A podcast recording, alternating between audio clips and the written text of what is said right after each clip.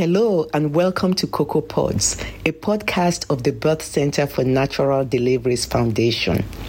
As women's healthcare specialists, we talk about issues that can affect a woman before, during, and after pregnancy.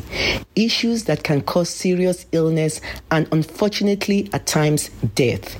We bring knowledge, expertise and experience from working in communities, including in rural America and in urban Africa.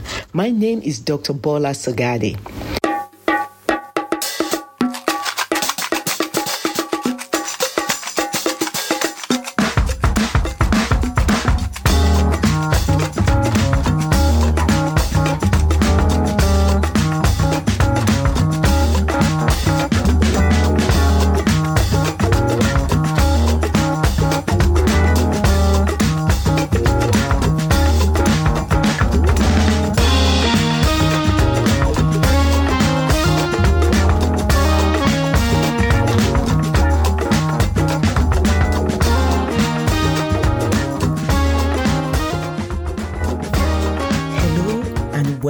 To Cocoa Pods podcast. Thank you for listening to our podcast. My name is Dr. Bola Sogadi and I'm the host of this podcast. As we promised for season three of our podcast series, we want to talk about what the American College of Obstetricians and Gynecologists consider top news. So, making top headline news in April of 2023 in the United States. Number one, experts are concerned about maternity care deserts in the United States. A maternity care desert is an area without obstetric providers, nor hospitals, nor birth centers offering obstetric care. So we'll talk about this report in more detail after we talk about the other headline news. So, research in the news uh, talks about COVID pandemic's impact on the number of babies that were born and that this varies significantly depending on the state of the United States that you're looking at. So in a study that was reported in US Today, by Rodriguez in April of 2023, it reports that the COVID-19 pandemic led to the biggest one year drop in the number of babies born in the United States in 50 years. But one new study shows that not every state was equally affected. Investigators discovered the fluctuating fertility rates in some states was strongly linked to the demographic, the economic, and political factors of those states rather than the fact of infection with COVID 19. And this suggests that family planning could have been stunted by the consequences of the pandemic rather than the disease itself. Investigators also found states with stronger social distancing responses that leaned politically liberal saw steeper fertility rate decline after the first wave of the pandemic. These findings were published in the journal Human Reproduction. Another headline news is the fact that pregnant women that are black are tested more frequently for drug use compared to their white counterparts. So, in a study from Pennsylvania, it indicated that hospitals are more likely to give drug test to black women delivering babies than white women, regardless of the mother's history of substance use. These researchers looked at about 40,000 patient records before they could make this conclusion. And these findings were published in the Journal of American Medical Association Health Forum. Another top news is the fact that children with mothers who received HIV medication during pregnancy may have a higher risk of developmental delays. So this was reported by Moraes in Health Day in April of 2023, in which children whose mothers took antiretroviral medication for HIV while pregnant may have higher risks for developmental delays at age 5. Nevertheless, the researchers said it's important for women with HIV to take their anti-HIV medications during pregnancy to prevent HIV transmission to their babies. Another topic of headline news is that a lot of people are not aware of the fact that HPV, human papilloma virus, is linked not just to cervical cancer, but also to throat and anal cancer. This was a report that was found in a national study in April of 2023. And another top news stories in April of 2023 um, was that the Supreme Court reported that the abortion medication mifepristone would remain widely available for now, delaying the potential for an abrupt end to a drug that is used in more than half of the abortions in the United States. So, going back to our main top news for maternity shortage, experts sound alarm on the dangers of United States maternity care shortage.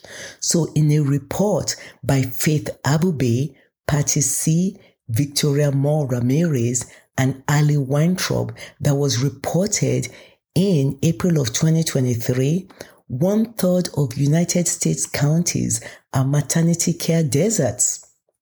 So they interviewed a few women. One of them was Tori Wapsheli. Early on in her pregnancy, Tori made plans to deliver her second child in the same hospital where her first was born, and that is the Astria Toppenish Hospital on the Yakama Indian Reservation in Washington State. But with just three months left in her pregnancy, the hospital suddenly shut down its family maternity center leaving Wapsheli and others in the community scrambling. In a news release, people wanted to know why the hospital closed, and the hospital cited higher costs, reduced Medicaid payment, inability to recruit enough staff, and a 50% decrease in the number of babies born as the reason for their closure. So these reporters also interviewed Sierra Wheeler, who was more than seven and a half months pregnant when the hospital closed. And Sierra said, just being so far out there, Toppenish would have been the place that would have worked easier for her to have her baby. So patients in active labor who come to Astria Toppenish when there's no time to stabilize and transfer them before delivery will now have to have their babies delivered in the emergency room and then after being stabilized transferred by ambulance to another hospital. For Sierra Wheeler, the closest hospital with a maternity ward was now 45 minutes away.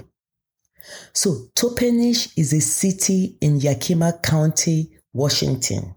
And as of the 2020 census, the city's population was about 8,800 It is located within the Yakama Indian Reservation that was established in 1855. And then, what is Toppenish known for? Toppenish calls itself the city of murals as it has more than 75 murals adorning its building. The first quote unquote clearing the land mural was painted in 1989 and the city hosts horse-drawn tours and annual art events. So the Yakama Indian Reservation is a Native American reservation in Washington state of the federally recognized tribe known as the Confederated Tribes and Bands of the Yakama Nation. The tribe is made of many peoples, including the Walla Walla people, the Wanapum people, and Yakama peoples.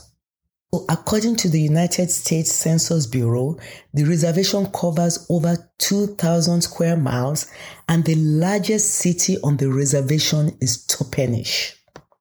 So about 80% of the reservation's land is held in trust by the federal government for the benefit of the tribe and tribal members, and the remaining 20% of the reservation's land is privately owned. So, looking at the economic structure of the Yakama Nation, there's a high incidence of poverty and unemployment. At one time, there was a wait list of 1,800 families for tribal housing, and there were high rates of homelessness.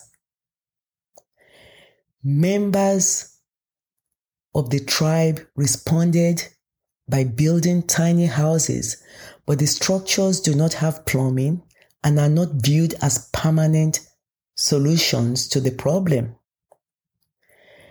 The tribe undertakes forest management activities, including a lumber mill that supports several hundreds of jobs in the region. And the tribe owns one of the largest commercial forests in the country which makes up a sizable percentage of the tribe's income. The tribe also operates a casino, one of the few Native American casinos in the United States that are dry, quote unquote, that is alcohol free. You know, the reservation has struggled with substance abuse over a series of decades and although the recreational use of marijuana is generally legal in Washington state, under Initiative 502, the Yakama have sought to block the issuance of licenses for legal marijuana cultivation and sales on their lands. And then just talking about Toppenish a little bit more, some notable people from Toppenish include Vicky Adams, the trick rider, Fred Anderson, former NFL player, Leslie E. Brown, United States Marine Corps aviator, Wesley Alan Dodd, a serial killer, and Bunky Echo Hawk, the Native American artist and poet. So going back to our headline news, options for maternity care on the reservation which spans more than a million acres, have gone from bad to worse. Pregnant women looking for care are often forced to travel roads that have become dangerous in poor weather.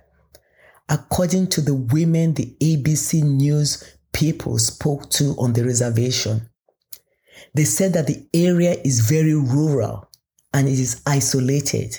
So the traveling distance plus the resources that are needed to get quality maternity care are not there, said Jessica Whitehawk, who founded the Twas Birth Justice Center. With the help of fellow advocates Leslie Swan and Simone Dittelholer. The Yakama Indian Reservation is just one of the many United States communities dealing with a shortage of obstetric care as we fully understand being in Forsyth, Georgia. Over a third of all United States counties are known as what is called maternity care deserts, which translates to more than 2.2 million women of childbearing age and 146,000 babies born in areas without obstetric providers, hospitals, or birthing centers offering obstetric care, according to a recent March of Dimes report. It is an issue that contributes to the high United States maternal death rate, said March of Dimes Chief Medical Director Dr. Elizabeth Cherot. In 2021, there was a 40% increase in the death rate from maternal causes compared to the year before, according to the Centers for Disease Control and Prevention. So, after a spike during the pa- pandemic, preliminary data suggests the number of maternal deaths began dropping in 2022, but numbers are still higher than experts would advise. One of the states with the highest number of maternal deaths, according to the CDC, is Mississippi, where Byron Stribling lost his pregnant wife Harmony and their unborn child while on the way to the hospital in July of 2021. Stribling said, We don't have a hospital. We don't have an emergency room. The nearest hospital was about 20 miles away, give or take, Stribling told ABC News. Harmony was five days away from delivering her baby when she developed complications from preeclampsia. On the way to the hospital, Stribling pulled over to perform CPR as directed by a 911 dispatcher. By the time the first responders arrived, about 15 minutes later, Harmony and their unborn child were dead. They were about three minutes from the hospital, according to Stribling. Stribling believes that if there had been an emergency room or hospital in closer proximity to their home, his wife or child might have been saved. There are no obstetric providers in more than 50 counties in Mississippi, according to Rachel Morris, a maternal fetal medicine specialist at the University of Mississippi Medical Center. She and her team have been trying to fill the gap by training hundreds of first responders in parts of the state that lack maternal care on what to do if there's an emergency said we teach them how to intubate a baby. That is how to put a breathing tube in the windpipe of a baby. We teach them how to deliver a baby, Morris said. And she also said that almost 90% of all the women that died around pregnancy that they've had over a two year period were preventable. It is frightening, Morris said, and something's got to change. So, according to the CDC, the maternal mortality rate for Black women is three times higher than non Hispanic white women, although all ethnicities saw an increase in 2021. Now, get this for women over the age of 40, the mortality rate is seven times higher than for women under the age of 25. So another woman, Dominic Armour, was interviewed. At 38 years old, Dominic Armour is considered to be of advanced maternal age. At the time of the interview, she was eight months pregnant with her 10th child, putting her in a high risk category. She told the ABC News reporters that this will be her fourth time driving across state lines from Arkansas to Mississippi to give birth because of limited options. She said her last baby she almost had on the side of the road. So, for black women, most pregnancy related deaths happen weeks or months after childbirth. The only hospital in Amos County hasn't had a delivering physician in more than five years, according to Dominic Armour. Access to prenatal care is also limited, she said. And the last time she was able to see a doctor was months ago in her pregnancy. Dominic Amos said it was hard. I had to go by myself and she didn't want to talk about it. She was in tears. So Alice Rogers Johnson of the Arkansas Birthing Project says she is exploring options like the March of Dimes mobile clinic to get women in the area access to more care. A lot of women do miss appointments because they don't have transportation. So back at the Tatwax Birth Justice Center, the founders are working to expand their services, hoping that one day they will build a new birthing facility on the Yakama Nation grounds. And they said, we're trying to rebuild our kinship, our nationhood, our family strength, providing a safe place for our families and women and children to come and have more options to be cared for and to heal. This is what White Hawk said.